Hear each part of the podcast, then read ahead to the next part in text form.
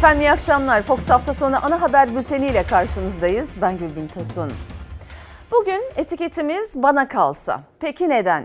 Sayın seyirciler Dünya Sağlık Örgütü'nün vakalarda fevkalade artış olduğu ülkelerin acil eylem planına ihtiyacı var uyarısını dün aktarmıştım. Ama bültende yine sorumsuz, duyarsız insanların yaptıklarını şaşkınlıkla izlemiştik. Bugün de şaşkınlıkla izleyeceğiniz haberler var. Hele ki bir tanesine bu kadar da olmaz diyeceksiniz. Korona pozitif tanısı konan kişilerin halı saha maçı yapabilmek için sizin, bizim yani hepimizin hayatını nasıl tehlikeye attıklarını izleyeceksiniz. Avrupa'da yeniden kısıtlamalar getirilmeye başlandı ama bizim için henüz böyle uygulamalar ufukta görünmüyor.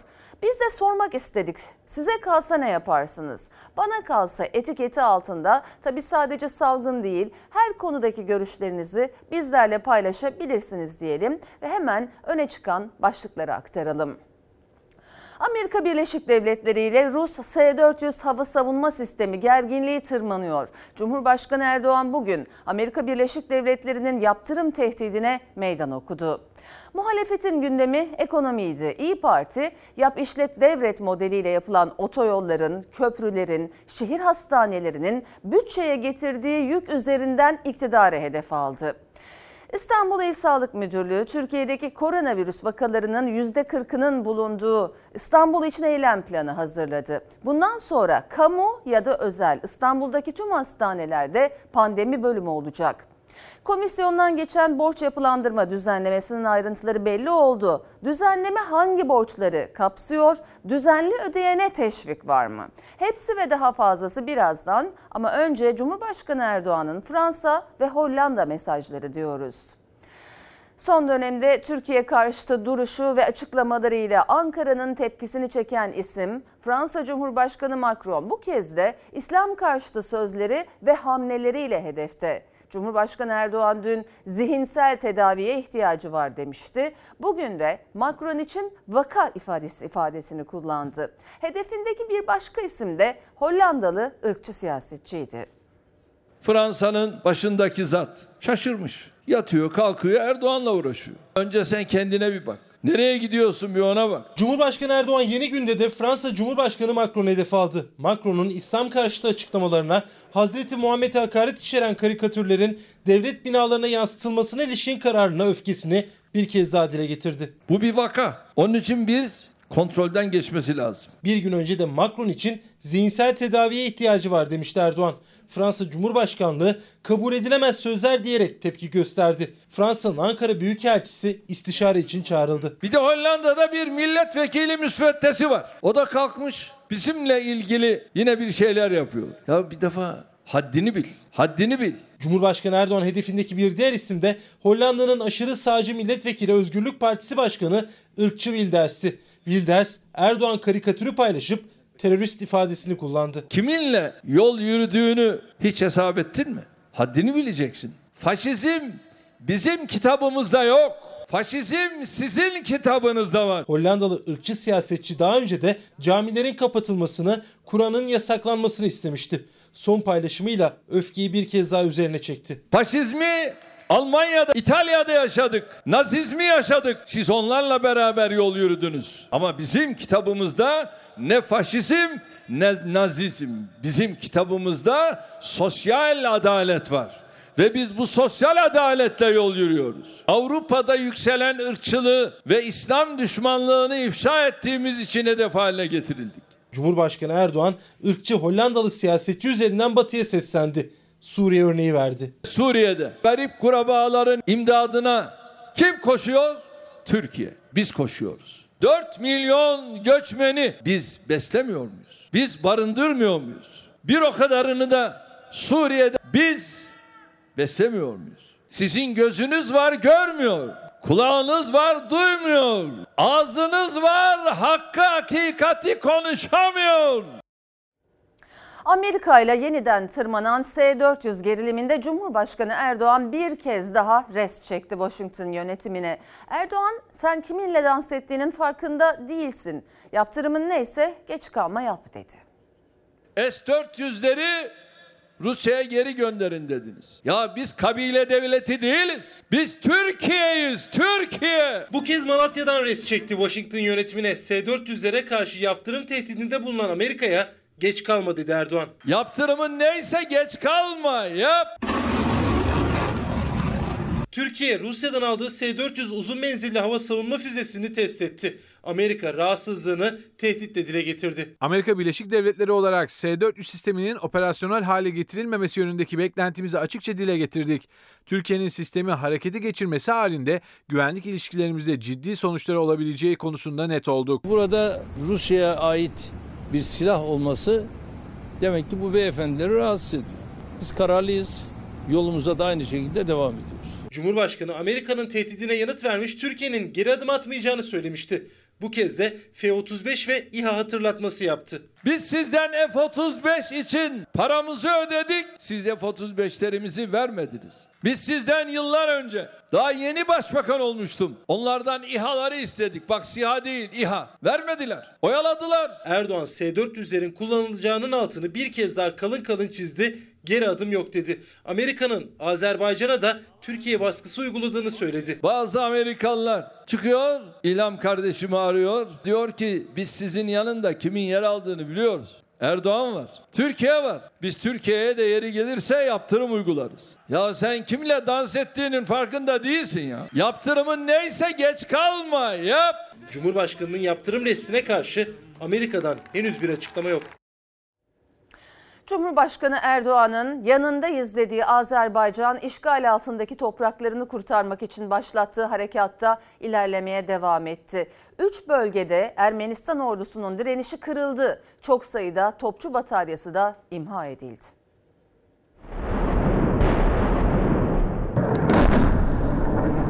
Azerbaycan ordusu 6 mevzide ilerledi. Kontrolü altındaki alanları daha da genişletti. Azerbaycan'ın Dağlık Karabağ'da işgal altındaki topraklarını kurtarmak için Ermenistan'a karşı başlattığı harekat birinci ayına yaklaştı. Azerbaycan ordusu gece boyunca Adere, Hocavent, Fuzuli, Hadrut, Gubatlı ve Laçin yönlerinde ilerledi. Üç bölgede Ermenistan güçlerinin direnişini kırdı, topçu bataryalarını imha etti. Şiddetli çatışmalar sonrası Ermenistan güçlerinin mühimmatı tükendi. Azerbaycan Cumhurbaşkanı harekatın başladığı günden beri 6 S-300 füze sisteminin imha edildiğini açıkladı.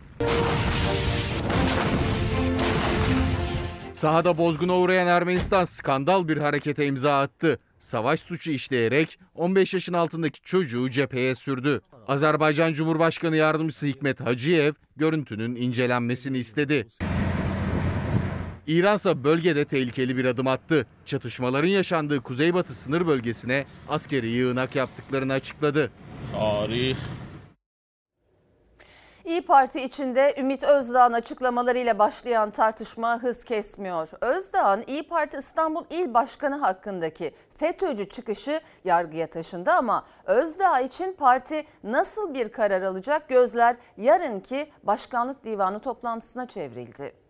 Şimdi Ümit Özdağ hatırlatmalıyız ki sen iktidara iki yıldır kızan bir siyasi partinin kullandığı enstrümanlarla kendi arkadaşlarına iftira atmayı göze almış bir adamsın. Senin üslubuna da FETÖ'cülerin üslubuna benzer bir şey sızmış. Yakışır mı insana? Elinde bilgi belge varsa götür bak kime yorum. İyi Parti içindeki FETÖ kavgası yeni açıklamalarla tırmanıyor. Ümit Özdağ tepkiler çığ gibi. Yavuz Ağralioğlu da Özdağ seslendi. Siz birisinin FETÖ'cü olduğunu düşünüyorsanız televizyonda propaganda etmek, kendi siyasi avantajınızı ya da kendi siyasi hesabınızı kuvvetlendirmek gibi bir hesaba bu işleri kurban vermek yerine lütfen elinizdeki bilgilerle, belgelerle ilgili mercilere gidin, mahkemelere gideceksiniz. Her şey İyi Parti'nin küskün isimlerinden Ümit Özdağ'ın İstanbul İl Başkanı Burak Kavuncu için FETÖ'cü imasında bulunmasıyla başladı. Kavuncu iddiaları reddederek Özdağ için suç duyurusunda bulundu.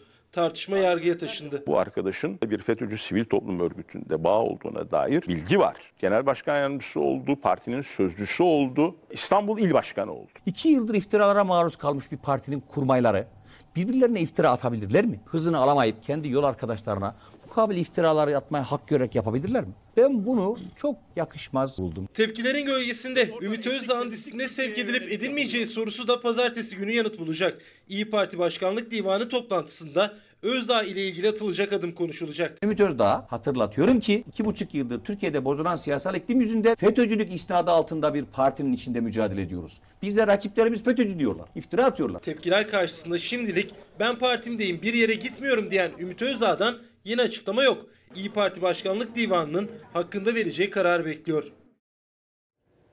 İyi Parti lideri Meral Akşener İzmir'de bir parkın açılışını yaparken öyle bir sürprizle karşılaştı ki gözyaşlarına hakim olamadı. Akşener hüngür hüngür ağladı.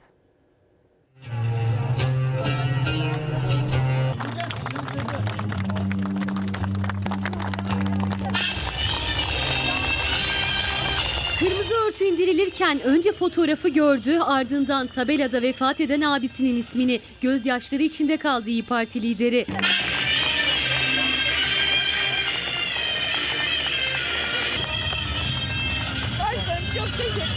Allah razı olsun senden.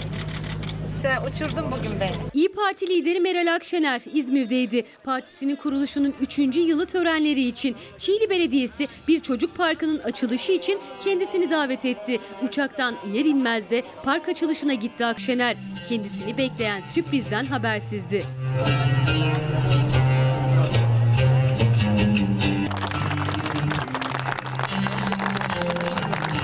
Parkın isminin yazılı olduğu tabeladaki fotoğrafı gördü önce. 3 yıl önce vefat eden abisinin fotoğrafıydı. Çiğli Belediyesi parkın adına Akşener'in 2017'de kanser tedavisi görürken hayatını kaybeden abisi Nihat Gürer'in adını verdi. Akşener'in şaşkınlığını gözyaşları izledi. Akşener abisinin adını ve fotoğrafını görünce gözyaşlarını tutamadı. Fotoğrafa yaslandı önce. Ardından da jestiyle kendisini gözyaşlarına boğan Çiğli Belediye Başkanı Utku Gümrükçü'ye.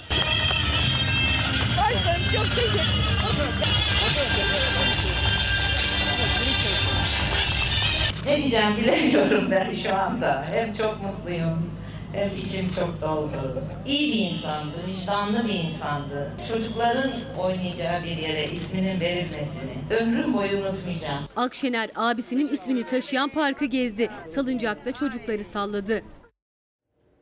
Siyasetin gündemindeki en önemli başlıklardan biri de ekonomi. Cumhurbaşkanı Erdoğan, CHP lideri Kılıçdaroğlu'na tarıma ilişkin rakamlarla yüklendi.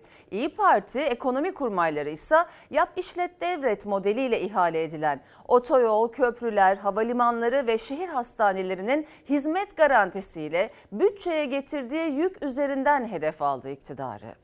Çiftçilerimize verdiğimiz toplam tarımsal destek tutarı bir buçuk katrilyon lirayı buldu. Bay Kemal ne diyor?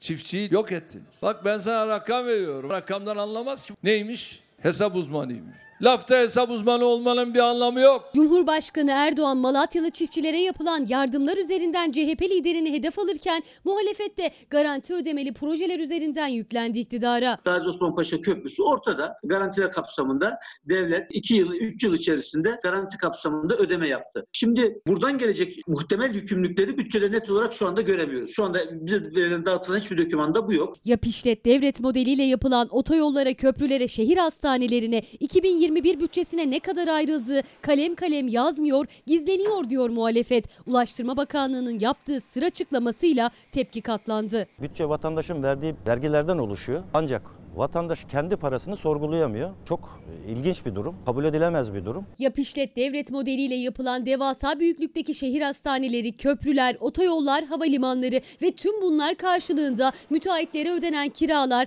işletmeci firmalara verilen garanti ücretleri hiç gündemden düşmedi. İyi Partili Ümit Dikbayır bir kez de CİMER'e başvurdu. Devletin kasasından garanti ödemeleri için ne kadar para çıkacak diye sordu. Ulaştırma Bakanlığı firmalarla yapılan sözleşme gereği açıklayamayız dedi. Özel hukuk hükümlerine bağlı olduğu için bilgi veremeyiz. Ticari sır olarak gösteriyorlar. Anlamak mümkün değil. 2021 bütçesine göre hazine garantili şehir hastaneleri için devletin kasasından çıkacak para 16 milyar 500 milyon lira. Otoyol ve köprüler içinse 14 milyar lira ödenecek müteahhitlere yani toplamda 31 milyar lira. Uzmanların en son ortaya çıkarıp kanaat getirdikleri rakam şu. Şu anda verdiğimiz toplam garanti miktarı 154 milyar dolar. Bunlar şimdi önümüzdeki yıl yıllarda yıl yıl peyderpey gelecek. Medyaskop TV'ye konuşan İyi Partiler Erhan Usta, hazine garantili projeler geleceğimizi ipotek altına alıyor dedi. Mecliste bütçe maratonu da yeni haftada başlıyor. Herkes borç altında.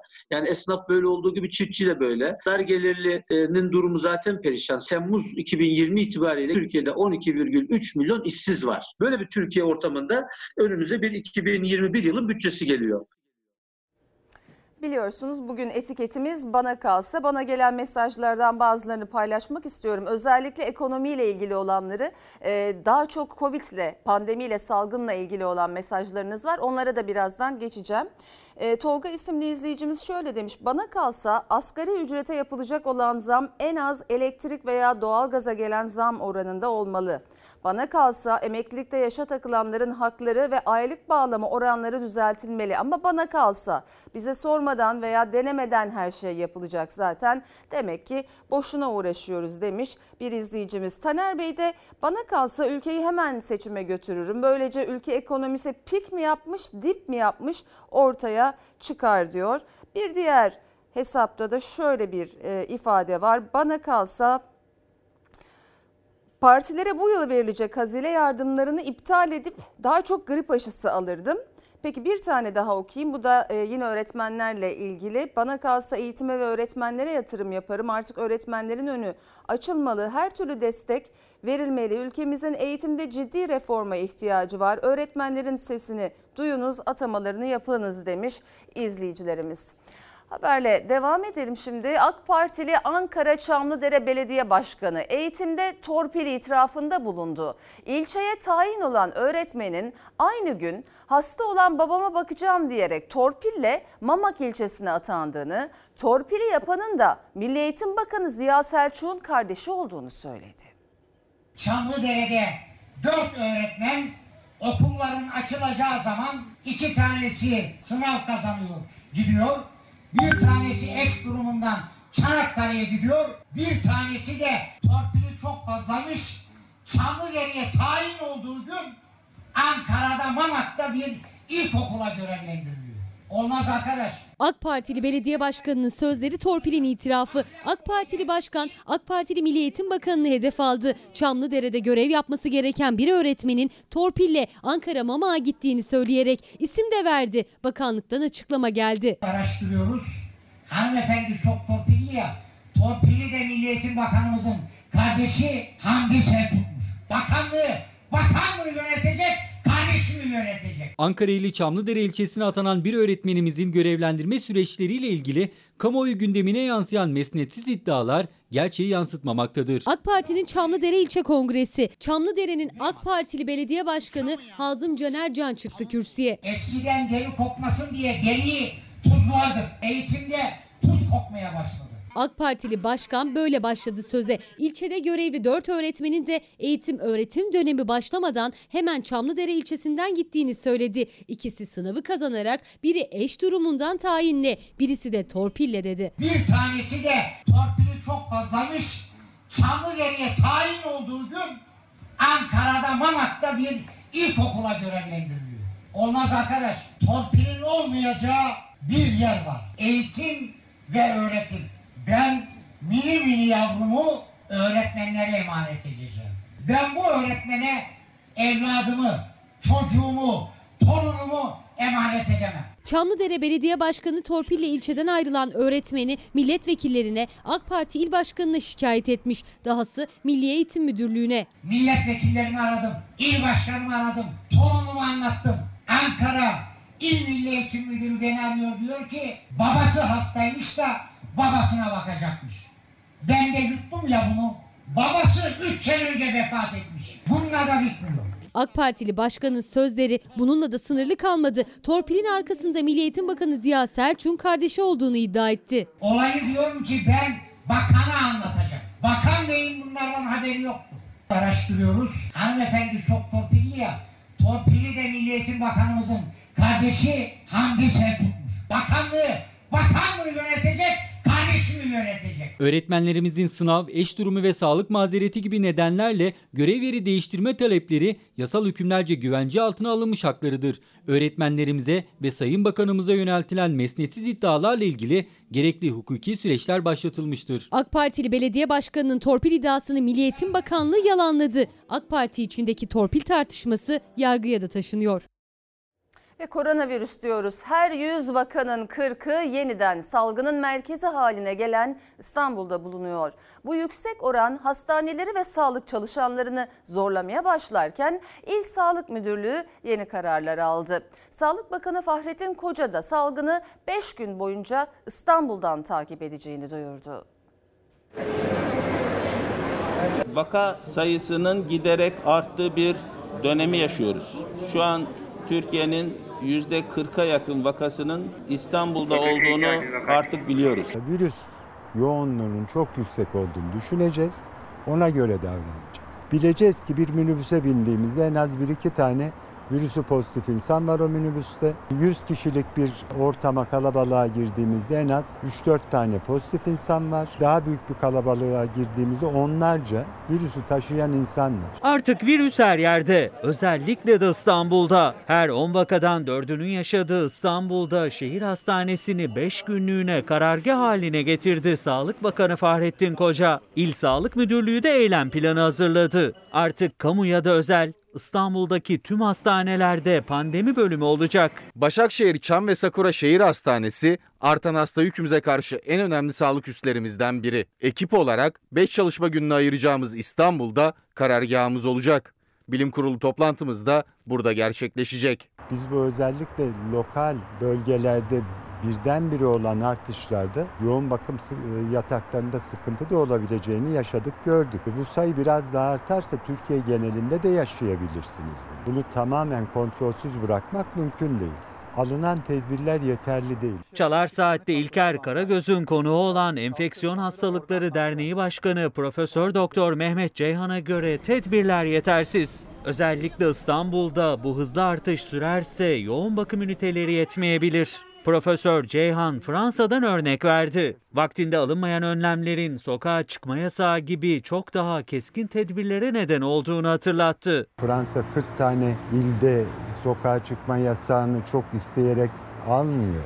Çünkü 45 binlere dayandı günlük vaka sayısı. Mesailer bütün ülke çapında e, kademelendirilmeli artık. İnsanlar aynı saatte e, toplu taşıma araçlarını kullanmak zorunda kalmamalı. Oradaki kalabalıklar önlenmeli. Toplanmalara sayı sınırlamaları konmalı. Çünkü bu salgın grip salgınları gibi değil. Burada bir süper bulaştırıcı kavramı var. İstanbul'daki 161 hastanede pandemi planlaması yapılıyor.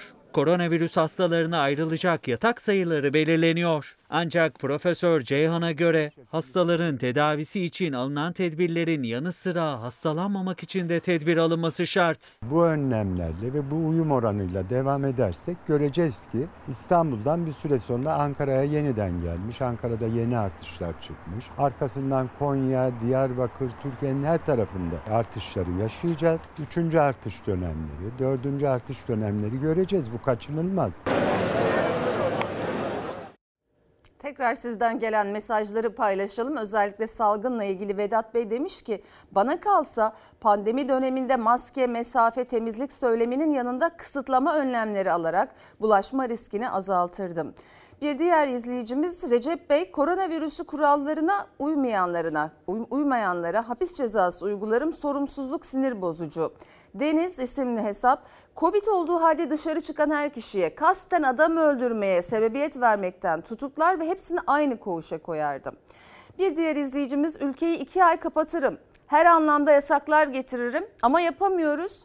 Bu güzel ekonomimiz ünlem koymuş mahvolsun istemiyoruz demiş izleyicimiz. Son bir tane daha paylaşacağım. Emre Bey bana kalsa maske takmayanlara, sosyal mesafeyi bilerek bozanlara kamu cezası veririm. Örneğin çöp toplatırım, umumi tuvaletleri temizletirim. Çünkü para cezası bunları önlemiyor demiş Emre Bey de bizler için. Şimdi bültenin başında sizlere aktardığım bizler için çok önemli, hepimiz için çok önemli olan haberde sıra. İstanbul için verilen kırmızı alarmı duymayan sorumsuzlar hala kuralları hiçe saymaya devam ediyor. Bazı eğlence mekanları yasak olmasına rağmen tıklım tıklım. Sağlıklı kişilerin HES kodunu kullanan bazı koronavirüs hastalarının karantinada olması gerekirken halı sahada maç yaptıkları ortaya çıktı.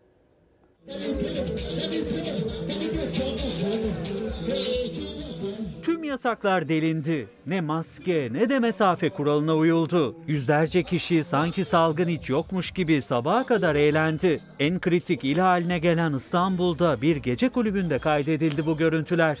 İstanbul Esenyurt'ta hem kendi hem de diğer insanların canını tehlikeye atanlar bu anları sosyal medyadan paylaşınca çıktı skandal ortaya. Artan vaka sayıları yetkilileri ve uzmanları alarma geçirirken verilen mücadeleyi hiçe sayan, virüsü ısrarla yaymaya çalışanlar var İstanbul'da. Koronavirüs testi pozitif çıkan, karantinada olması gereken bazı kişilerin, sağlıklı kişilerin HES kodunu kullanarak halı sahalarda futbol oynadıkları belirlendi. Kontrol ettiğimizde e, maalesef e, hasta olmasına veya filyasyonda e, olmasına ve evde vakit geçirmesi gerekmesine rağmen e, futbol maçına gelip tesisleri kullanmaya çalışıp başkalarının hayatını e, riske atmaya çalışan insanlar olduğunu görmek hem çok üzücü e, hem de inanılmaz. Ben bunun bir nevi cana kast olduğunu düşünüyorum. Yaşananları cana kastı olarak nitelendiren İstanbul Büyükşehir Belediyesi Spor İstanbul Genel Müdürü Renay Onur, HES kodunun özel tesislerde de zorunlu olması gerektiğini vurguladı. İstanbul gibi büyük bir şehirde bence hani özel işletmeler, restoranlar, yuvalar, okullar, özel spor kulüpleri bunların hepsinde e, HES uygulamasına geçilmesinin ben e, pandemi sürecinde e, virüsle savaşımızda çok etkili olacağına inanıyorum. İstanbul'da polis ve zabıta hafta sonu mesaisindeydi. Kalabalık noktalarda maske takmayanlar uyarıldı, ceza kesildi.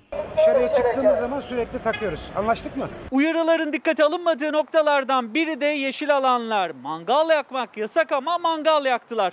Üstelik yeşil alanları dolduranların çoğu ne maske taktı ne de sosyal mesafe kuralına uydu. Sadece yeşil alanlar, meydanlar değil. Boğaz şeridi de yine doldu taştı. Maske takmayanlar çoğunluktaydı. Çoğunlukla maske takmıyorlar. Ve bugüne ait koronavirüs tablosu arkamda hemen verileri sizlerle paylaşalım. Bugün test sayımız 112.215 olmuş. Hasta sayımız 2017. Vefat sayımız ne yazık ki 72. İyileşen hasta sayımız 1297. Hasta sayımızla aradaki fark yine yüksek ne yazık ki. Toplam bölümde bakarsak ağır hasta sayımız 1744. Her zaman e, Sağlık Bakanı Bakan Koca son dönemde özellikle çok uyarıyor. E, ağır hasta sayısında sürekli bir yükseliş var ne yazık ki. Toplamda da e, iyileşen hasta sayımız 314.390 olmuş sevgili seyirciler. Ve şimdi dünyada durum ne onu aktaralım. Dünya koronavirüsün pençesinde. Fransa ve Amerika Birleşik Devletleri'nde günlük vaka sayıları rekor kırdı. Fransa salgının yayılmasını önleyebilmek için sokağa çıkma yasağının kapsamını genişletti. İtalya'da ise tedbirlere karşı çıkan halk polisle karşı karşıya geldi. Fransa bir günde kayıtlara geçen 45 bin vakayla Avrupa'da rekor kırdı. Amerika Birleşik Devletleri de rekor tazeledi. Bir günde 83 binden fazla kişi koronavirüse yakalandı. Sonbaharla birlikte Covid-19 salgını kabusa dönüştü. Dünya genelinde şu ana kadar 1 milyon 156 bin kişi yaşamını yitirdi. 43 milyon vaka tespit edildi. Salgının merkez üssü Amerika Birleşik Devletleri'nde de vakalar kış öncesi tarihi zirvesini yaptı. Cuma günü 83.010 kişi de virüs tespit edildi. Çeşitli şehirlerdeki 41 bin hasta hastanelerde halen tedavi altında. Washington Üniversitesi halkın maske takmaması halinde can kayıplarının 4 ay içinde 500 bini aşacağını öne sürdü. Ölümcül virüs özellikle Avrupa'da hızını arttırdı. Vaka sayısı son 10 günde ikiye katlandı. Fransa'da 3 gündür yaşanan artış yeni bir rekora imza attı. Son 24 saatte 45.422 kişinin virüse yakalanmasıyla salgının başından bu yana ülkede ve Avrupa'da kaydedilen en yüksek günlük vaka sayısına ulaşıldı. Virüsün yayılmasını önlemek için 38 bölgede daha gece sokağa çıkma yasağı uygulaması başladı. Fransa'nın 3'te 2'sinde akşam 21 ile sabah 6 saatleri arasındaki uygulanan yasaktan 46 milyon kişi etkilendi. İtalya'da günlük vakaların 20 bine yaklaşmasının ardından yeni tedbirler devreye sokuldu. Napoli'de gece sokağa çıkma yasağı başladı. Yasağa ve tedbirlere karşı çıkan protestocularla polis arasında arbede yaşandı. Protestocular olayı izleyen bir muhabire de saldırdı.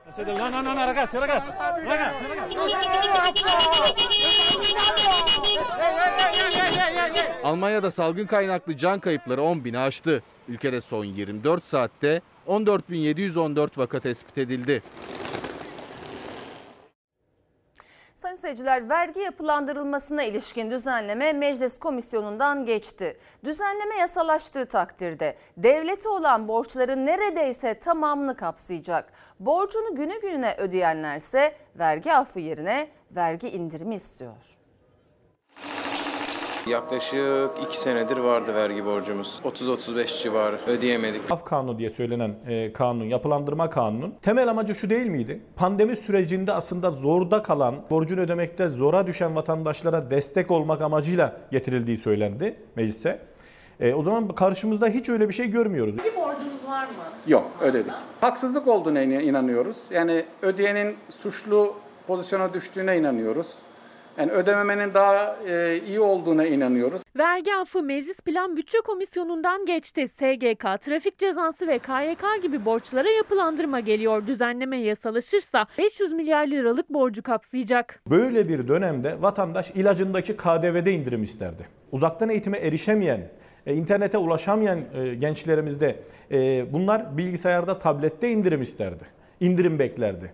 Ya da temel gıda maddelerinde, işte efendim çocuk bezinde, enerjide yani doğalgazda, elektrikte indirim beklerdi vatandaş. Maske ve sigara cezalarını kapsamıyor düzenleme ancak bunların dışında kalan cezalar, vergi borçları ve hatta uzun süredir bekleyen kredi ve yurtlar kurumuna borçlar. Yani aslında devlete olan borçların neredeyse tamamına yapılandırma imkanı geliyor. 31 Ağustos 2020 ve öncesini kapsaması bekleniyor. Faizin büyük bir kısmı silinecek. 18 taksit 2 ayda bir ödenecek yani borç 3 yıla yayılacak. İlk ödeme tarihi ise Ocak 2021 olacak. 2 aydan 2 aya taksitlendirme yapılacakmış. Taksitleri rahat ödeyebilecek misiniz? Valla inşallah dua ediyoruz. Muhasebeyle de zaten görüşmüştük. Pazartesiyi bekliyorduk. Onun için yapılandırma iyi oldu. Biraz rahat, rahatlayacağız yani nefes alacağız. Bu gerçekten ödeme güçlüğü çeken vatandaşlar için mi getirildi yoksa ödememeyi alışkanlık haline getiren vatandaşlar için mi getirildi? Bunun ayrımını iyi yapmak gerekir. Merve Yıldırım'la Benden Söylemesi programına katılan vergi uzmanı Ozan Bingöl'e göre aflar vergi ödememe alışkanlığına neden oluyor. Günü gününe borcunu ödeyen özellikle koronavirüs döneminde işleri düştüğü halde vergisini ödemek için elinden geleni yapan esnaf da vergi indirimi yerine borcu af gelmesine tepkili. Zamanında borçlu ödeyenlere haksızlık yapıldığına inanıyoruz. İşlerin daha az olduğundan dolayı ödeme sıkıntısı oldu. Elektriği görüyorsunuz. Bir te- birkaç tane lamba yanıyor örnek. Vergisini ödeyebilen de kolay ödeyemedi aslında. Özellikle koronavirüs döneminde işler düştü. Kazanç azalınca masrafları kıstım. Bu pastanenin sahibi de ışıklar kapandı, dolaplar boşaltıldı. Yine de borcunu ödedi. İşte bu yüzden de vergi affını gördüğünde haksızlığa uğradığını hissediyor işletme sahipleri. İşte haksızlık yani. Düzenli ödeyene herhangi bir teşvik yok. Yapılandırma ödemesini aksatanın ise hakkı iptal edilecek. Ancak borçlular şimdiden eğer ödeyemezse bir sonraki affı düşünüyor. Her vergi affı yok dediklerinden 6 ay sonra vergi affı çıkmış. Bakacak bir şey yok. Ya ödeyemezsek bir sonraki affı bekleyeceğiz inşallah. İşsizler ya da güvenceli bir iş hayali kuranlar KPSS'de ter dökmeye devam ediyor. Bugün de ön lisans oturumu vardı. Ancak devlet kapısında çalışmak için sınavdan iyi puan almak yetmiyor. Bu kez atanmayı bekliyor gençler. İlk girişiniz mi KPSS'ye? ikinci aslında. Neden KPSS? Garantili bir gelecek ümit ettiğim için aslında. İşten çıkarılma korkusu olmadan yapılan bir eylem diye düşünüyorum. İlk umutları iş bulmak, sonra da işten çıkarılmamak, devlet güvencesinde çalışabilmek için KPSS'de ter döktü gençler. Yetişemeyenlerse gözyaşlarına boğuldu. Saati 9 sanıyorum telefonda 9 olarak kalmış. Bir saat önce geldim sanıyorum sınav başlamış. Bir dakika bile geç kalan alınmadı salona. Devlet memuru olmak isteyen ve üniversitelerin iki senelik bölümünden mezun olanlar girdi KPSS ön lisans oturumuna. Hayalleriyle koştular okullara ama geç kalanlar geri çevrildi. Radyoterapi mezunuyum. Niye KPSS? Devlet işi her zaman garanti diye düşünüyorum. O yüzden bir ayağımızı sağlam alalım. Elbette ki gençlerin hayali üniversiteyi bitirip diplomayı alıp iş bulmak. Ancak birçoğunun hayali işsizlik gerçeğiyle son buluyor. Ve son bir umut devlet kapısında iş bulmak. Ve işte onun için saatlerdir içeride ter döküyorlar. Bilgisayar programcılığı ön lisans. Kendi alanımızda iş bulmak da biraz zor oluyor. Yani ben de bilmiyorum artık. Biraz şans meselesi bulamayabilirim yani. Artık şans meselesi iş bulmak diplomada yetmiyor gençlerde işsizlik %25,9 yani her 4 gençten biri işsiz. Üniversiteli işsizlerin sayısı ise 1 milyonu aştı. İş bulabilenlerse düşük maaşla çalıştırılıyor. O yüzden KPSS önemli bir umut gençler için. Özel bir şirkette çalışıyorum. Devlet memuru olmak istiyoruz. Ee, özel sektörde yeterince değer görmüyoruz. KPSS olduğu halde iş bulamıyoruz zaten. Ee, kim bilir ne zaman atanacağız o da belli değil. Bir umut ama seneye tekrar gireriz atanmayız büyük ihtimal diye düşünüyorum. Yani bu psikolojiyle mi girdiniz sınava? Evet maalesef çünkü e, kontenjanları olsun atanmalar olsun puanlar bize bunu gösteriyor. Sınavı geçen de rahat bir nefes alamıyor. Bu kez atama bekliyor. Odyometri mezunuyum. İnşallah güzel atamalar bekliyoruz Sağlık Bakanı'ndan kontenjan olarak. Ben de atanamayacağım galiba. İş ararken olduğu gibi atama aşamasında da umutsuzluğa kapılıyor gençler. Yine de küçük de olsa o ihtimalin peşinde koşuyorlar. Atanacağınızı düşünüyor musunuz? Yani bir ihtimal Bir mesajımız var e, haberimizle ilgili KPSS mağdurları ile ilgili aslında bu konuyla ilgili uzun süredir birçok mesaj geliyor. Onlardan birisini paylaşmak istiyorum. KPSS 2020 lisans sınavı kitapçıklarımızdaki sorular ve açıklanan sorular farklı ve işaretlediğimiz sorular farklı okunmuş. Boşlarımız işaretli, doğrularımız yanlış görünüyor. Netlerimiz çok, eksik puanlarımız fazlasıyla düşük. Bana kalsa bu bir KPSS 2020 skandalı demiş. Bu izleyicilerimizden, mağdur izleyicilerimizden birisi. Tabii mağdur olanlar sadece gençlerimiz değil. Aynı zamanda mesela emeklilerden gelen, e, hayvancılıkla uğraşanlardan gelen, çiftçilerden gelen mesajlar da var.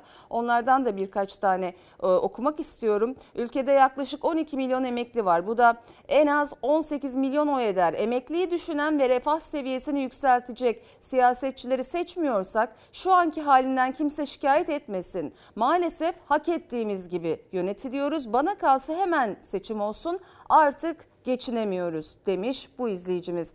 Recep Bey de günü günü devletine olan yükümlülüğünü yerine getiren bu vergi affında mağdur edilmiştir. Biliyorsunuz e, borç kamu borçlarına yapılandırma geliyor.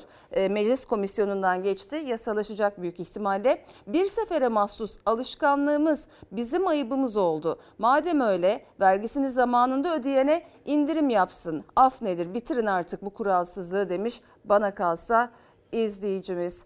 Ee, bir tane daha e, şurada var şunu da okumak istiyorum. Çiftçi dertli, öğrenci dertli, sağlıkçılar dertli, halk dertli onlar masal anlatıyor. Yoruldu artık bu millet.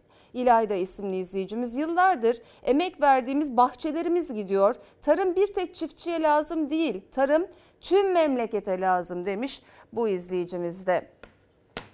Devam ediyoruz haberle. Sayın seyirciler bir zamanlar Türkiye'nin en önemli sanayi kuruluşlarından olan bir makine fabrikasının işçileri 13 yıldır tazminat mücadelesi veriyor.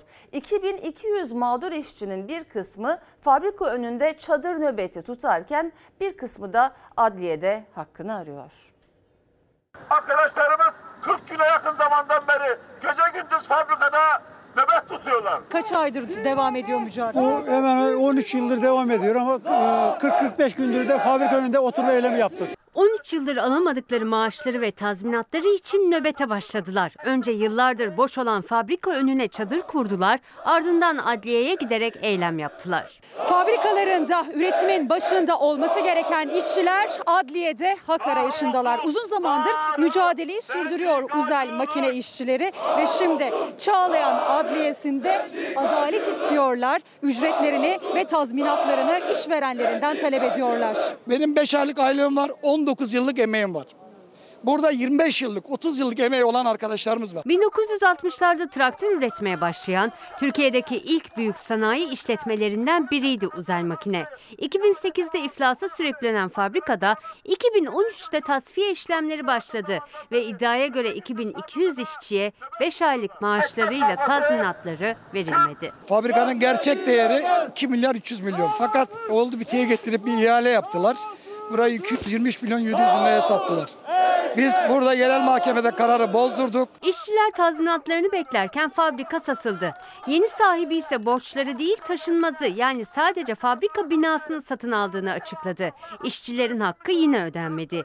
İşçiler adliye önünde eylem yaptı. Tazminatlarımızın ödenmemesi için burada bir satış gerçekleşti. Kanun 36. maddesine göre de e, işçi maaşımız, bizim 5 aylıkta maaş alacağımız var. Bu maaşlar ödenmeden de satış işlemi gerçekleşmiyor. İşçilerin fabrika önündeki nöbeti sürecek. Biz suç duyurusunda bulunuyoruz. Savcılar takipsizlik veriyor. Bizim haklarımızı kim koruyacak? Bu ekmek kavgası er geç kazanacak. Bursa'nın Kirazlıyayla kadınları köylerine yapılması planlanan maden zenginleştirme tesisi ve atık barajına karşı doğayı savunmak için gece gündüz nöbete başladı. Köylü kadınlar yürütmeyi durdurma ve projenin iptali için açılan davanın görüleceği 28 Ekim çarşamba gününü bekliyor. Köylüler davanın olumsuz sonuçlanması halinde Ankara'ya yürüyecek. İşimize bakamıyoruz. İşimize bakamıyoruz buralara düşünmekten. Gece uykular terk ettik artık. İşi gücü bıraktılar, köylerini korumak, doğaya sahip çıkmak için gece gündüz nöbet tutmaya başladılar. Yine geliyoruz burada nöbet bekliyoruz işte.